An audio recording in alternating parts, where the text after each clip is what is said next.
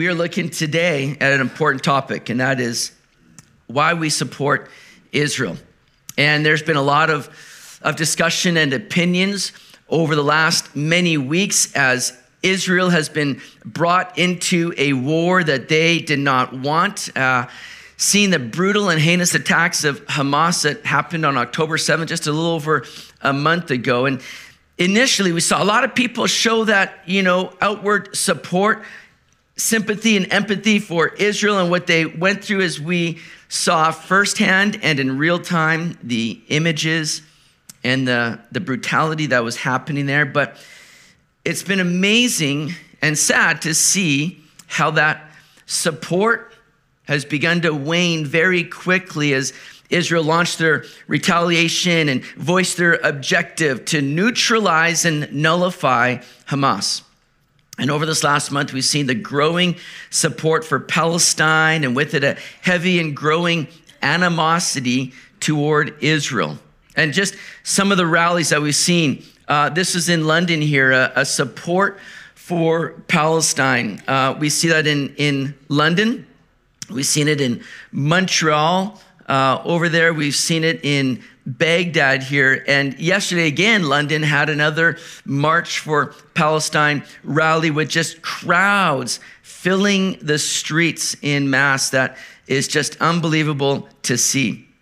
And so, with that, we've unfortunately seen that rise of anti Semitism that we've uh, seen begin to really resemble the days of the Holocaust, sadly. People around the world are now making their disdain for the Jews very public. They're going out of their way to target Jewish people and make their views very known. Just hearing people on the street saying, you know, death to the Jews, kill the Jews, like seeing the rhetoric that's being shared with such hate. Now, I want to make a couple things clear here today, right off the top. When I say I support Israel, I do not do so from a political standpoint. I'm not saying that they are a godly nation and, and everything that they do is just. Let's be clear on that. When I say I support Israel, I do so from a biblical position and understand that this is a nation that God has chosen for very specific purposes. And if this is a nation that God has chosen and a nation he's not done with, then I want to get behind what God is doing you see. That's why I support Israel. And I hope to make it clear today from God's word why I hold this view. Another thing I want to make very clear is we do not support Israel at the expense of other people. In saying I support Israel does not mean I'm against Palestinian people. Listen, there are many Palestinian people that live in peace with Israel and are unfortunately caught in the crosshairs of this war. We have Palestinian people that attend this church. And we don't look at them as an enemy by any means. it's an unfortunate situation that is taking place. But when we support Israel, we do not say, go in there and nuke them, bomb them, take everybody out. No, we are grieved over the loss of innocent lives on, on every side.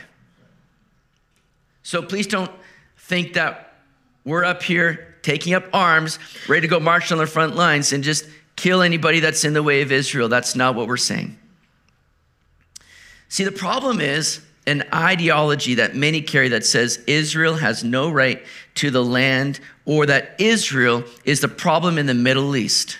You see, it's a it's an ideology that wants nothing more than for the complete annihilation of the Jewish people and the nation of Israel. That's what's really at stake here, my friends. When you hear the chants in some of these rallies for Palestine, the chants, from the river to the sea, Palestine will be free. They're talking about the Jordan River to the Mediterranean. And what they're really saying is, we want Israel wiped out, tossed into the sea. We want Israel not just removed and relocated, we want Israel gone exterminated. That's what is being meant by from the river to the sea, Palestine will be free. You see, what's going on in Israel and the Middle East has nothing to do with borders or Palestine or Hamas, essentially. It's a deep rooted hatred toward the Jewish people that's as old as time. And we need to go back to the beginning to see the genesis of this hatred. Because right after Satan had deceived Eve, and then Eve and her husband sinned in the garden, God pronounced the curses upon them. And here's what God said to Satan there in the Garden of Eden as a curse. He said, So the Lord God said to the serpent, Because you've done this, you are cursed more than all cattle and more than every beast of the field. On your belly you shall go, and you shall eat dust all the days of your life, and I will put enmity between you and the woman, and between your seed and her seed. He shall bruise your head, and you shall bruise his heel. You see, there's been a deep seated satanic hatred and attempt to destroy that seed of this woman. There was an attempt to destroy and corrupt that seed right there in Genesis 6 when the sons of God went into the daughters of men. It became so bad that God chose to completely wipe out the whole world and start over with Noah. He started with Noah, which eventually led us to Abraham. And it's with Abraham that God chose to make a nation. A nation that would now preserve that promised seed that was given to Eve that Satan is worried about because that seed is going to crush his head. So he wants to take out that seed or anything to do with that seed. And so God promised that nation that was going to preserve that promised seed that was essentially the deliverer and savior to the world. And God made a covenant with Abraham, and it's introduced for us right there in Genesis chapter 12, verse 1 and 3, saying this Now the Lord had said to Abraham, Get out of your country, from your family, and from your father's house to a land that I will show you. I will make you a great nation. I will bless you and make your name great, and you shall be a blessing. I will bless those who bless you, and I will curse him who curses you, and in you all the families of the earth shall be blessed. So here's the covenant that's being made with Abraham. And essentially, you'll see this promise, this covenant is about, let's see here. I'll bless those who bless you. You shall be a blessing. I'll put that there. Here's what it is this promise is all tied to a place, a people, and a promise.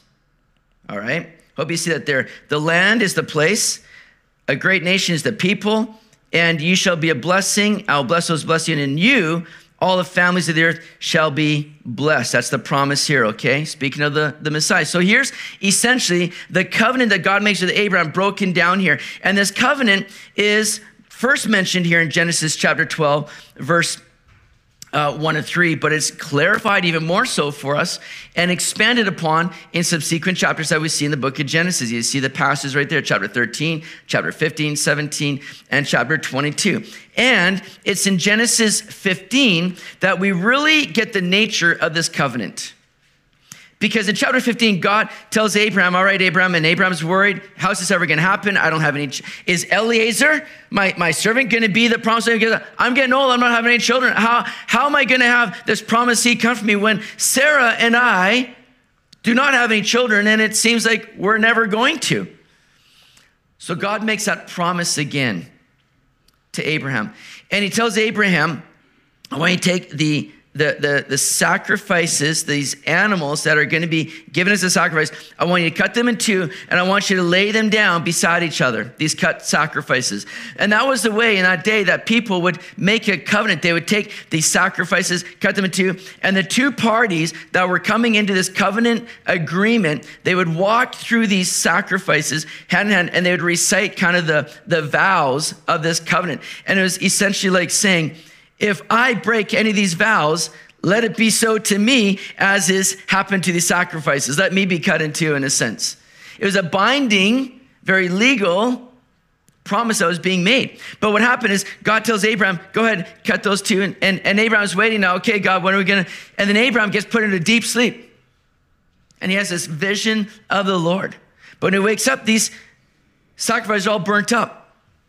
In other words, God walked through that himself apart from Abraham because God was the one that was going to uphold this covenant and agreement with Abraham. It was going to be an unconditional agreement, not dependent upon Abraham's work or Abraham's faithfulness or the faithfulness of Israel. It was completely God made, God given, and God was going to be the one that was going to uphold this covenant. So, Genesis 15 Verse 18 and 21 says, On the same day, the Lord made a covenant with Abram, saying, To your descendants I've given this land from the river of Egypt to the great river, the river Euphrates, the Kenites, the Kenizzites, the Cadmonites, the Hittites, the Perizzites, the Rephaim, the Amorites, the Canaanites, the Girgashites, and the Jebusites. Now, understand this here from the river of Egypt to the great river Euphrates. This is the borders described here in Genesis 15 that God was giving. That's also repeated for us in Joshua chapter 1. The borders of the land of Israel that God was giving to them encompass that black line right there. That's pretty huge. Do you, do you see where Israel is? There's Israel right there today as we know it. They've taken up just a small portion of the land that God was actually giving to them. And notice that this is the land that God says, I have given to you. Not, I will give it to you if you, no, no, no. This is land I have given to you. In chapter 15 of Genesis, it's referred to as the inheritance. In other words, God has it, He owns it, it's His land, and He is now giving it to the people that He has chosen. That He's chosen to be the nation that is going to be the nation of the promised Messiah, the, the seed of the woman is going to come from. And that's where there's this deep seated hatred to stop anything that God is doing by the enemy, by Satan. But understand this is God's land, and he chooses in his sovereignty who's going to live there. And he's given it to Abraham and his descendants, it says. And please catch this. Again, it's, it's an unconditional, eternal covenant. Yeah, Israel has walked in disobedience. Yeah, they've been taken out of their land on more than one occasion, but Israel has never forfeited their rights or inheritance because God is the one that's upholding this covenant. And do you realize that God is a covenant keeping God? Aren't you glad for that? Though Israel has been unfaithful, God will always be faithful. And that should be of great comfort to you and to me because we think sometimes salvation is dependent upon how well I do on my part. How will I keep up my end of the bargain? And we think salvation becomes dependent upon how I do, but yet that's never the way that God has worked. If Israel was cast aside and God didn't keep his promises to Israel, then, then what hope do we have? But that's not the case. And we thank the Lord for that. Israel is a testament that God is faithful, as he will be with you and I. Now, some may claim that the land is given to Abraham and his descendants. We read that in Genesis 15. It's clear, it's biblical. He's given the land to Abraham and his descendants. And then people will say, but Abraham had many descendants. He had another son, Ishmael. Ah. But you see, we're dealing with the line of the promised seed that's first brought up in Genesis chapter 3.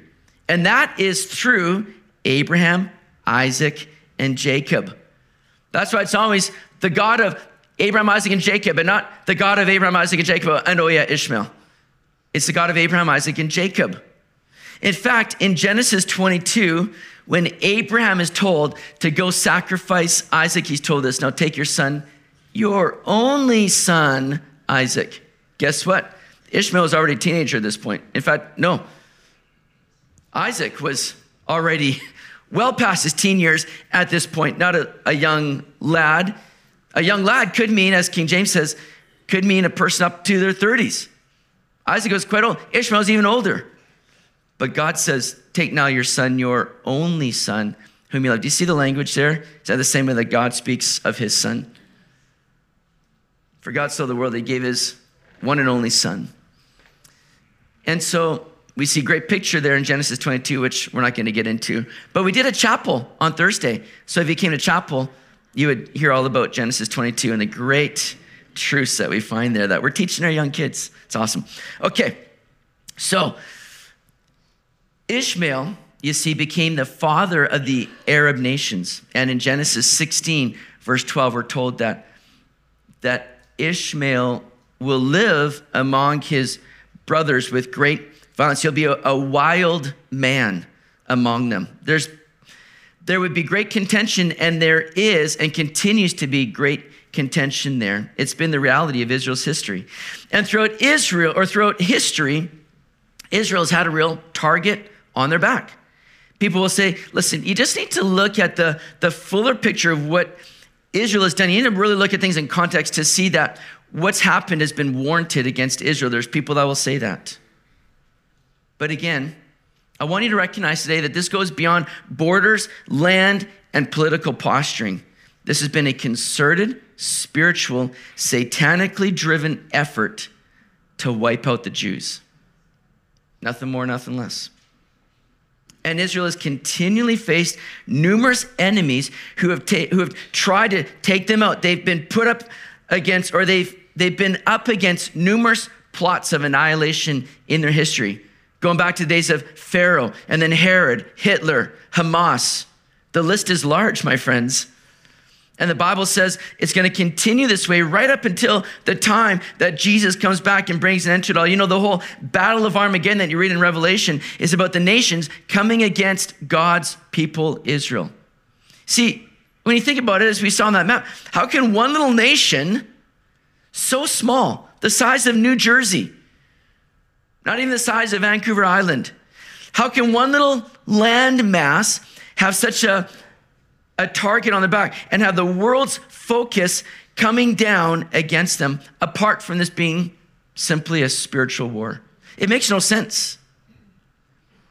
When you think about all the land that there is in the, in the surrounding Arab nations around Israel, all the land that there is to freely have, and yet everybody's worried about Israel, it's a spiritual battle.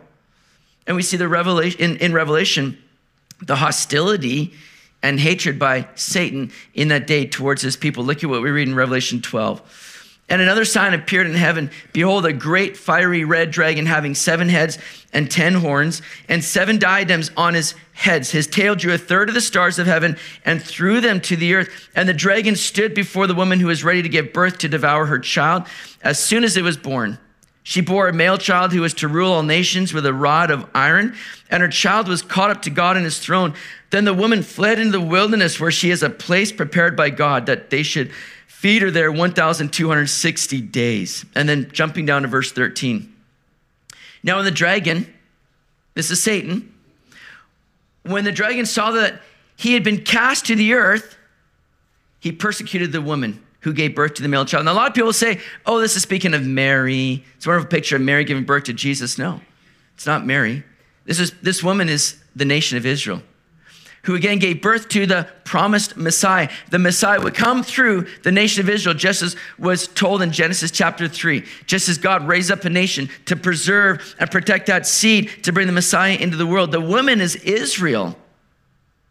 And the dragon, Satan, is going intensely against Israel.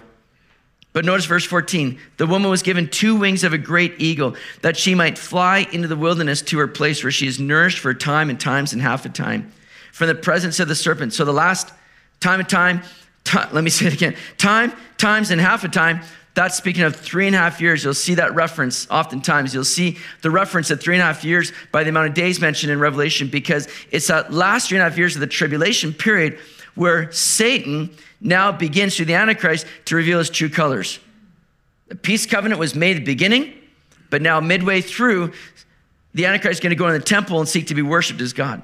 And Israel's going to recognize this is not the Messiah. And Satan is going to turn up the persecution against Israel in that time. And we're going to not finish reading all that. You get the idea here. And the idea is this Satan is at the root of anti Semitism and the hatred of the Jews today. His desire all along has been to thwart God's plans and his promises from coming to fulfillment. Listen, you may not like everything that Israel does. I don't like everything Canada does, but I stand in support of my nation and I pray for them, and we should be doing the same for Israel. So I'm greatly running out of time already here, but we're going to look at 77 reasons why we support Israel. So let's get into it. First of all, Israel is God's chosen people. All right? They're the only nation in history that God has sovereignly created. Isn't that amazing? And Israel belongs to God. In fact, Israel is referred to as the wife of God. No other nation can say that. That's pretty amazing.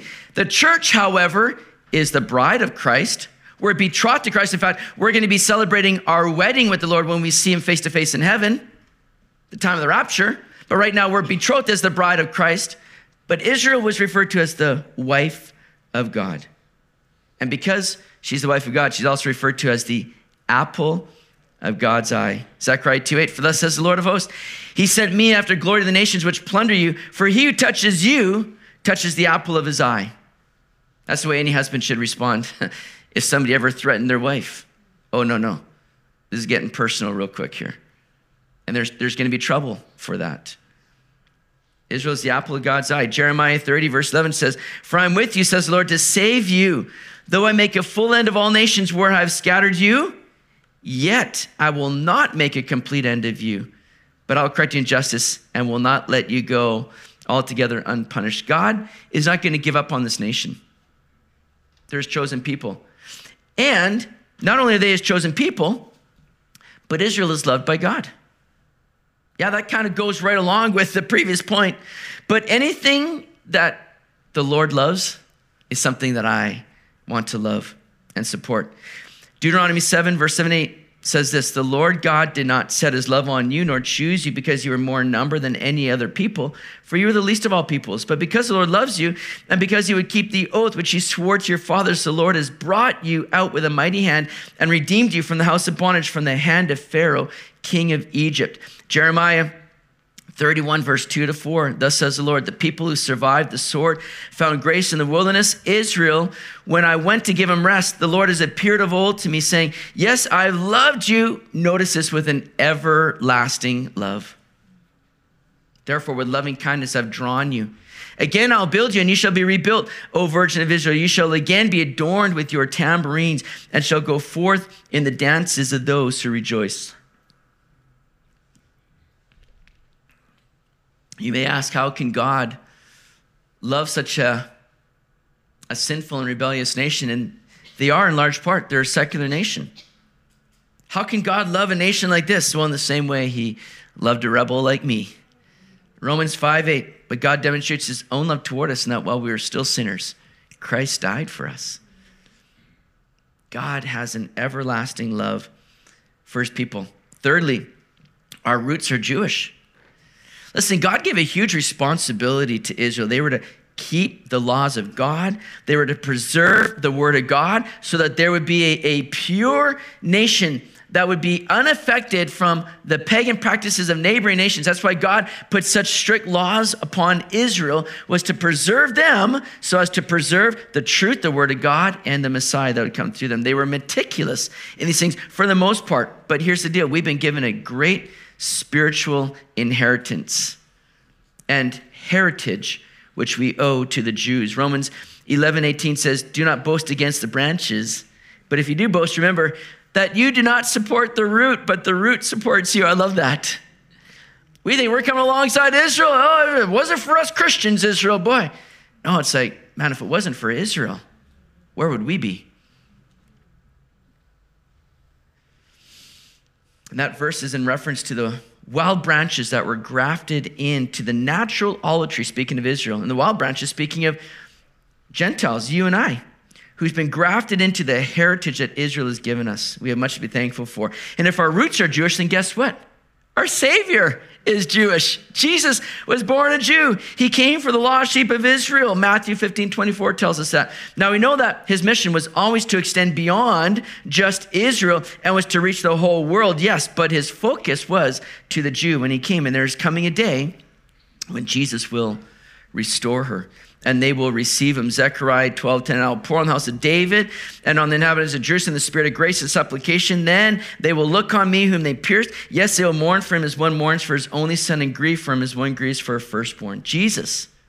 He's the line of the tribe of Judah. That's in his post resurrection identity, Revelation 5 5. In fact, some of the last words spoken of or recorded by Jesus in the Bible are in Revelation 22, verse 16, saying, I'm the root and the offspring of David. Jesus identifies himself with a Jewish king. I'm the offspring of a Jewish king. We're reminded that he's a descendant of David. So by serving the Jewish people, guess what? We're serving the earthly family of Jesus. That's something that he takes notice of. We even see that in Matthew chapter 25, verse 40, where in the end times, there's going to be a, judgment, and it's going to revolve around greatly how people treated Israel. The king will answer and say to them, Surely I say to you, as much as he did it to one of the least of these, my brethren, you did it to me. Number five, we are to comfort God's people. Isaiah 40, verse 1 and 2. Comfort, yes. Comfort my people, says your God. Speak comfort to Jerusalem and cry out to her that her warfare is ended, that her iniquities pardoned, for she has received from the Lord's hand double for all her sins. So we're to comfort. It's a call for Gentile nations. Israel can't comfort themselves in this time. It's the Gentile nations that come alongside in times of difficulty and be a comforter. And that's what we desire to do in this time to come alongside and support, not to say, hey, you guys are perfect, you do everything right. No, it's to say, and we're praying for you, we're standing beside you. And, and ultimately, when are they going to be comforted? When they turn to Jesus. And that's our prayer, is that through these things, because they are greatly under the chastening hand of the Lord right now. And we want to pray that they come to know Yeshua Mashiach as their Savior.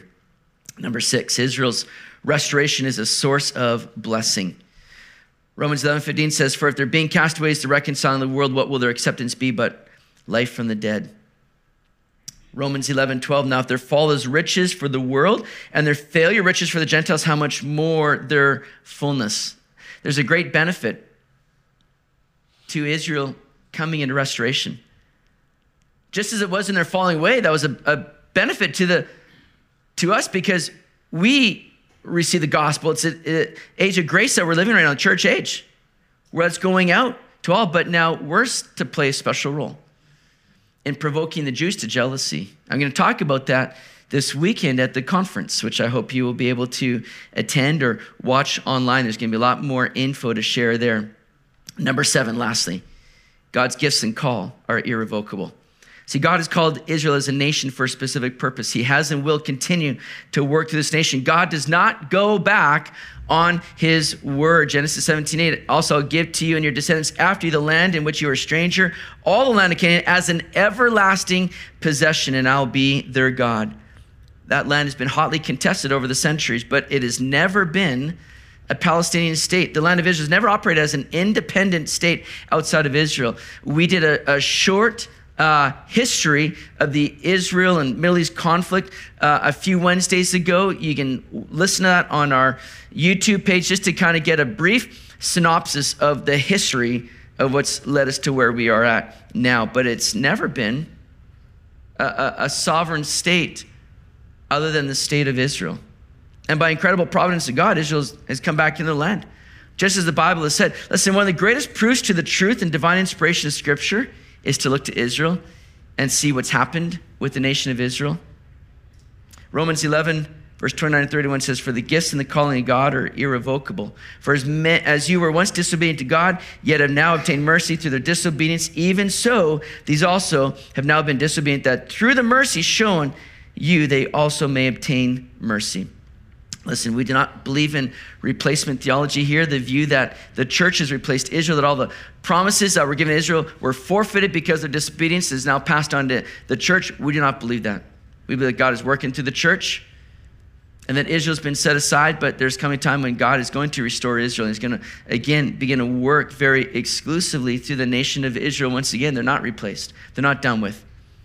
And we need to remember that. And we need to pray for the peace of Jerusalem. May they prosper who love you.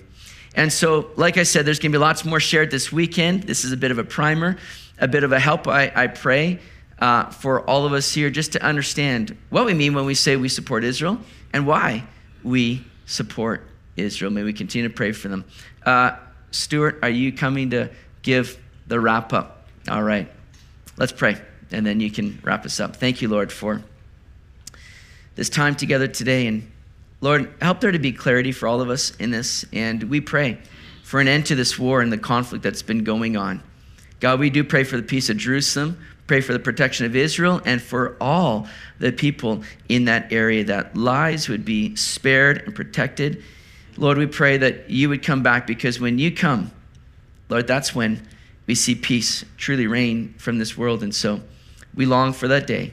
And we pray just for your will to continue to unfold in these times as we look to you. We pray in your name. Amen.